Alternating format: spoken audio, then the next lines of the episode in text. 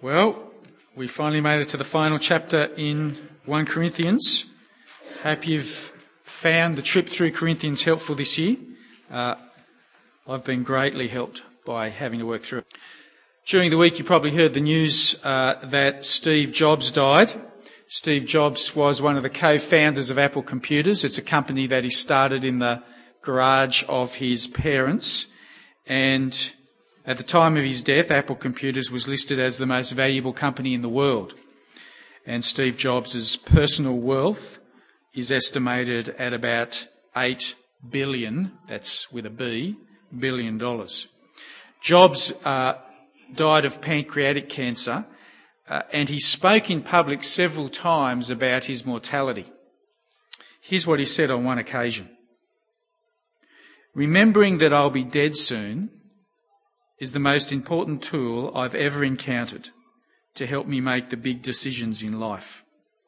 Because almost everything, all external expectations, all pride, all fear of embarrassment or failure, these things just fall away in the face of death, leaving only what is truly important. Now, I have no idea where Steve Jobs uh, stood with God, Jesus. At one stage, the guy was a practicing Buddhist, so I'm not particularly confident that he was a Christian. But for our purposes this morning, even though perhaps Jobs never meant those words to be interpreted in a Christian context, they're, they're not a bad reflection on life. Remembering that you'll be dead soon is an important tool for making the big choices in life.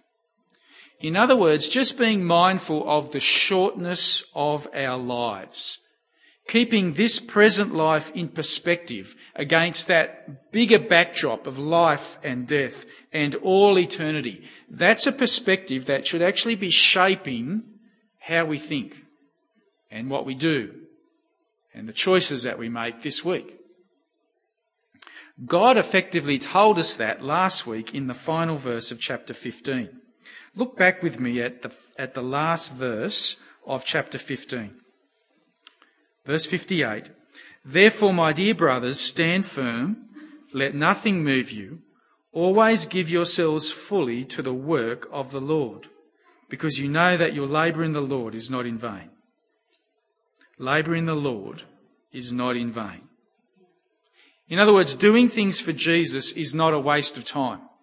Doing things for Jesus is a work worth doing. How come? Because it's a work that has eternal consequences. That's what last week was all about. In chapter 15, the apostle Paul explained to us that as followers of Jesus, the best is yet to come for us. That after death, we will receive a new perfect body in a new perfect world uh, that is to come.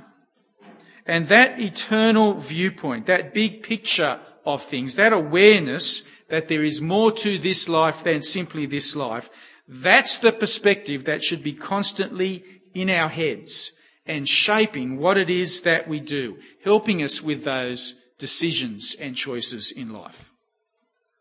Because you see, the delusions of this world are that this world is all that there is. Who's in government? How much money's in the bank, what the stock exchange is doing, what's on sale down at the shops, what's on telly tonight, who won the Bathurst race. They're the sort of things that all seem so immediate and so important. Uh, but in the end, in the eternal scheme of things, all that stuff is very short lived. But the work of the Lord doing things that contribute towards the kingdom of God. Now there's a work worth doing because there's a work that's going to last into all eternity. And friends, it, exa- it is exactly that thought that ties together this final chapter of 1 Corinthians. At first glance, this final chapter looks a bit like a random list of, you know, personal goodbyes and last minute reminders and, but there's more here than meets the eye. And the linking idea that weaves its way through these verses is the value of doing work of the Lord. For starters, the chapter revolves around people who are actively doing the work of the Lord. People like Timothy, verse 10.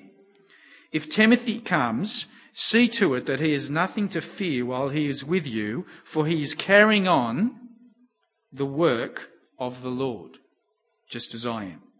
There's also people like Stephanas, verse 15.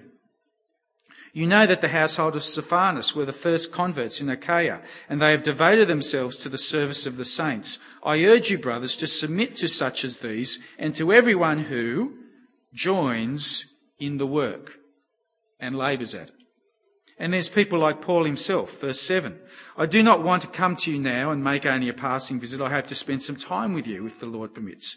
But I will stay on at Ephesus until Pentecost because a great door for effective work has opened to me and there are many who oppose me. Now, did you notice the repetition of references about people doing the work, people carrying on the work of the Lord? It's all flowing directly out of the last verse of chapter 15. Because our Bibles sadly um, put this dirty, great big chapter break between them, and it makes you think that there's a big change of topic, but there's not. It's all seamlessly connected. As having stated last week that labour in the Lord is not in vain because of the eternal perspective of things, Paul now goes on to list out people who are doing work of the Lord. Because Paul probably wants to just motivate the Corinthian church to do the same. And so he's parading past them people who are doing the work of the Lord and standing firm in the gospel and he's saying, hey, be like those guys, eh? Be like Timothy. Be like that guy who is naturally very timid.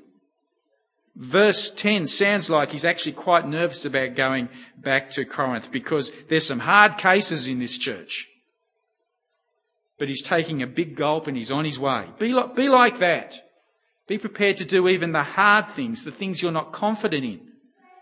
Because work of the Lord is not in vain.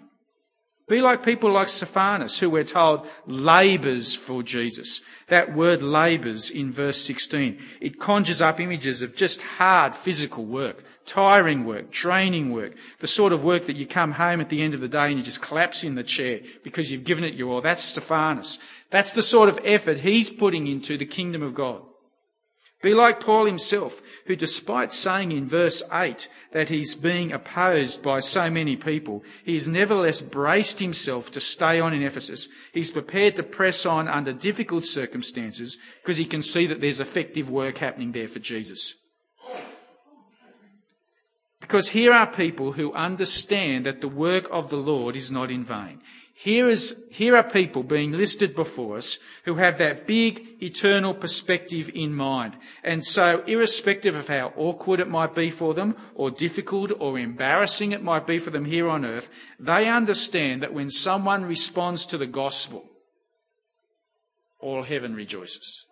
They understand that when someone grows just a little bit stronger in their faith, God Himself is filled with joy. And so Paul is saying, hey, be like that too. As you head out into your week, have that point of view, that perspective on life. In the words of verse 13, stand firm in the faith, be people of courage, be strong, do everything in love. Indeed, this morning's passage doesn't just simply list out people doing work of the Lord. In so doing, it also gives us some examples of the sort of activities that can contribute to the work of the Lord. And what we get to see is that it's a whole range of things. There's people coming and going and doing lots of different types of things. For example, there's the collection to Jerusalem. Verse 2. On the first day of the week, each one of you should put aside a sum of money in keeping with his income, saving it up so that when I come, no collections will have to be made. Paul wants the Corinthians to thoughtfully put aside money to help support other Christians who are in need. Jerusalem, especially as Paul was writing this letter, was in a time of famine. Times were tough, tough, and Paul urged those Christians outside Jerusalem to dig deep to help out their brothers and sisters in Christ. Now, maybe that's a work of the Lord you could do. If you haven't already done it, why not put aside a sum of money on the first day of each week in keeping with your income so as to adopt a couple of missionaries of your own. Send them money direct. Don't just do it as a church family. Own it personally. Support ministries throughout Australia on university campuses or, or church planting exercises. Money spent on those things is wisely spent. because the work of the Lord is not in vain. The Apostle Paul's work in the Lord was to spread the news about Jesus by straight out telling people about him. Now, maybe that's something you could do. Why not train yourself in a course like Christianity Explained? And then invite your friends or your neighbours over to do the course with you. If that makes you nervous, ask someone else to run the course. You just supply the house and the non-Christian friends. Telling people about Jesus is not a labour in vain. Stephanas' work, we're told in verse 15, was that he devoted himself to the service of the saints. In particular, Paul talks about how Stephanas refreshed his spirit.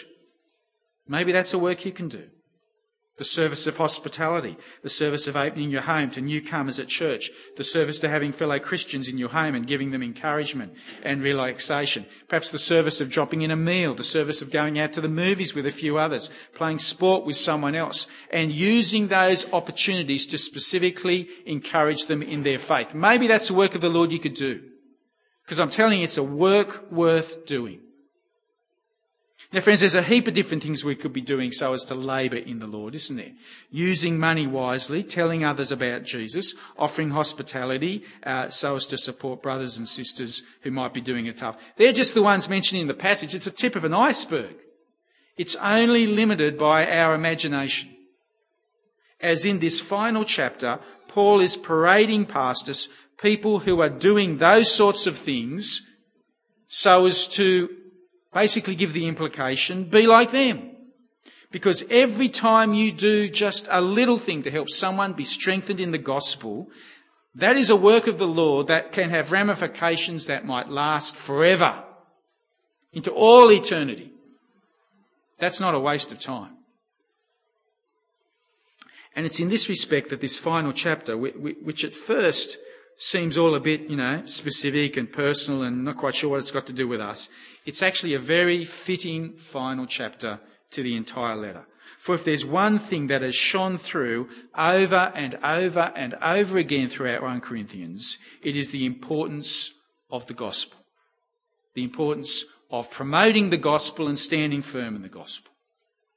In the very first chapter, the Apostle Paul set it up where he explained that the gospel, that message that we thought about a couple of weeks ago, that, that Christ died for our sins and rose again on the third day, that is the message by which people are saved from hell. The message of the cross he said in chapter 1 is foolishness to those who are perishing, but to us who are saved, it is the power of God. And every single thing that Paul has talked about in this letter has been directly related to the importance of the gospel, the importance of promoting it, the importance of standing firm in it and helping others stand firm in it. Way back at the start of the letter, Paul stressed that it's the gospel that saves people, not ministry style, and so he urged the church to put aside petty rivalries and divisions and to be unified in the task of promoting the message of Jesus. He went on to talk about avoiding sin and to not fall away from that message about Jesus. He spoke about how he was willing to be all things to all men so as to win some. Uh, and he asked the Corinthians to be willing to put aside their own preferences and their own rights so as to serve each other and to help others stay loyal to Jesus. And throughout this last section of the letter that we've been looking at these past few weeks, from chapter 12 on, Paul has repeatedly pleaded with them to be using their gifts in love, doing whatever is necessary to strengthen the church so as to help others stick with Jesus. Because it's all been about the importance of the message of the gospel and helping each other stand firm. For friends, Christ has defeated death. A new creation is coming. And in a flash, in a twinkling of an eye, we will be changed. And suddenly every single thing that we have done to contribute to that great day, every single little thing that we have done so as to stand firm with the gospel and help others stand firm with the gospel, suddenly all those even little things will be seen to be the most important things we have done in this life. Please remember that. When it's growth group again this week as they start up and you, and you honestly don't feel like going because it's been a long day and you just want to veg out in front of the telly, remind yourself that labour in the Lord is not in vain. When you're trying to have a family devotion and the kids don't seem to be cooperating or listening and you're wondering why you even bother, remember that the labour in the Lord is not in vain. Those of you who might go home this morning feeling pretty tired because of all the people you've tried to catch up with and you've helped at morning tea and maybe you're out there at the back at this very moment helping with the kids and you just get home really tired, remember that the labour in the Lord is not in vain. When you decide to take a risk and invite a friend to hear about Jesus and then suddenly you're getting all nervous about it and you're having second thoughts, remember that labour in the Lord is not in vain. When you come along and support a church family event, not because you particularly like that event, but you want to come and encourage the others who are there, remember that the labour in the Lord is not in vain. When you see your Christian friends making foolish decisions, and so you do the difficult thing and you raise the topic with them, even though it leaves your stomach tied up in knots, remember that the labour of the Lord is not in vain. And when you go without something because you have used your money to give away to some other brother and sister in need or to other gospel work, remember that labour in the Lord is not in vain. And be excited by that. Because as followers of Jesus Christ, we have been entrusted with the wonderful job of doing stuff that will last forever. And it's a job that we can do anywhere, at any age, with any person, in any life situation. And it's a job full of potential because who knows what God might do even this week? Who knows what he might do that, that, that could have eternal consequences? Many of you here, I suspect, have heard of John Chapman. Uh, perhaps you've heard him speak at conventions or you've read one of John Chapman's books. Uh, John's in his 80s now and he's regarded by many people as one of Australia's greatest evangelists. There are literally thousands of people all around the world who, uh, who, whose faith have been helped by John. Certainly, in my formative years as a Christian, listening to John preach has not only helped me in my faith, but even still, his books helped me enormously in thinking about how to preach and how best to explain the Bible. Humanly speaking, John Chapman attributes much of his own conversion to a boy named Dick Tisher. Dick Tisher sat next to John Chapman for a year at Sutherland Intermediate High School. In year eight, Dick became converted and he started badgering John Chapman as to why he wasn't a Christian. John Chapman reckons that Dick Tisher evangelized him by doing just about everything wrong. Just about everything Dick Tisher did, John himself would subsequently advise people not to do in sharing their faith. And yet, in God's good timing, John Chapman became a Christian. And so God used the stumbling efforts of a relatively unknown year eight boy to save perhaps Australia's greatest evangelist. And as a result, thousands of others have been helped in their faith. Friends, your mission, should you choose to accept it, is to do the work of the Lord. So open your eyes to that. Tomorrow's John Chapman might be sitting next to you at school, or at work, or in your scripture class, or in a January kids club, or perhaps they're growing up under your very roof. Who knows what God will do? But what we do know is that labour in the Lord is not in vain. So this week, let's do something that'll last forever. I'll pray. Father, we want to thank you for saving us and for giving us the life of adventure in which we're able to contribute to things that will indeed last for all eternity. Uh, Father, thank you for this mighty letter of 1 Corinthians and for the way that you have a, repeatedly uh, shown us the importance of the message that Christ died for our sins and rose on the third day. Father, help us to labour so that we might stand firm in that message ourselves, so that as many people as possible might hear and respond to that message, so that we might be good at encouraging each other to stay loyal to Jesus and the gospel. And thank you for reminding us that that sort of labour is not in vain. Amen.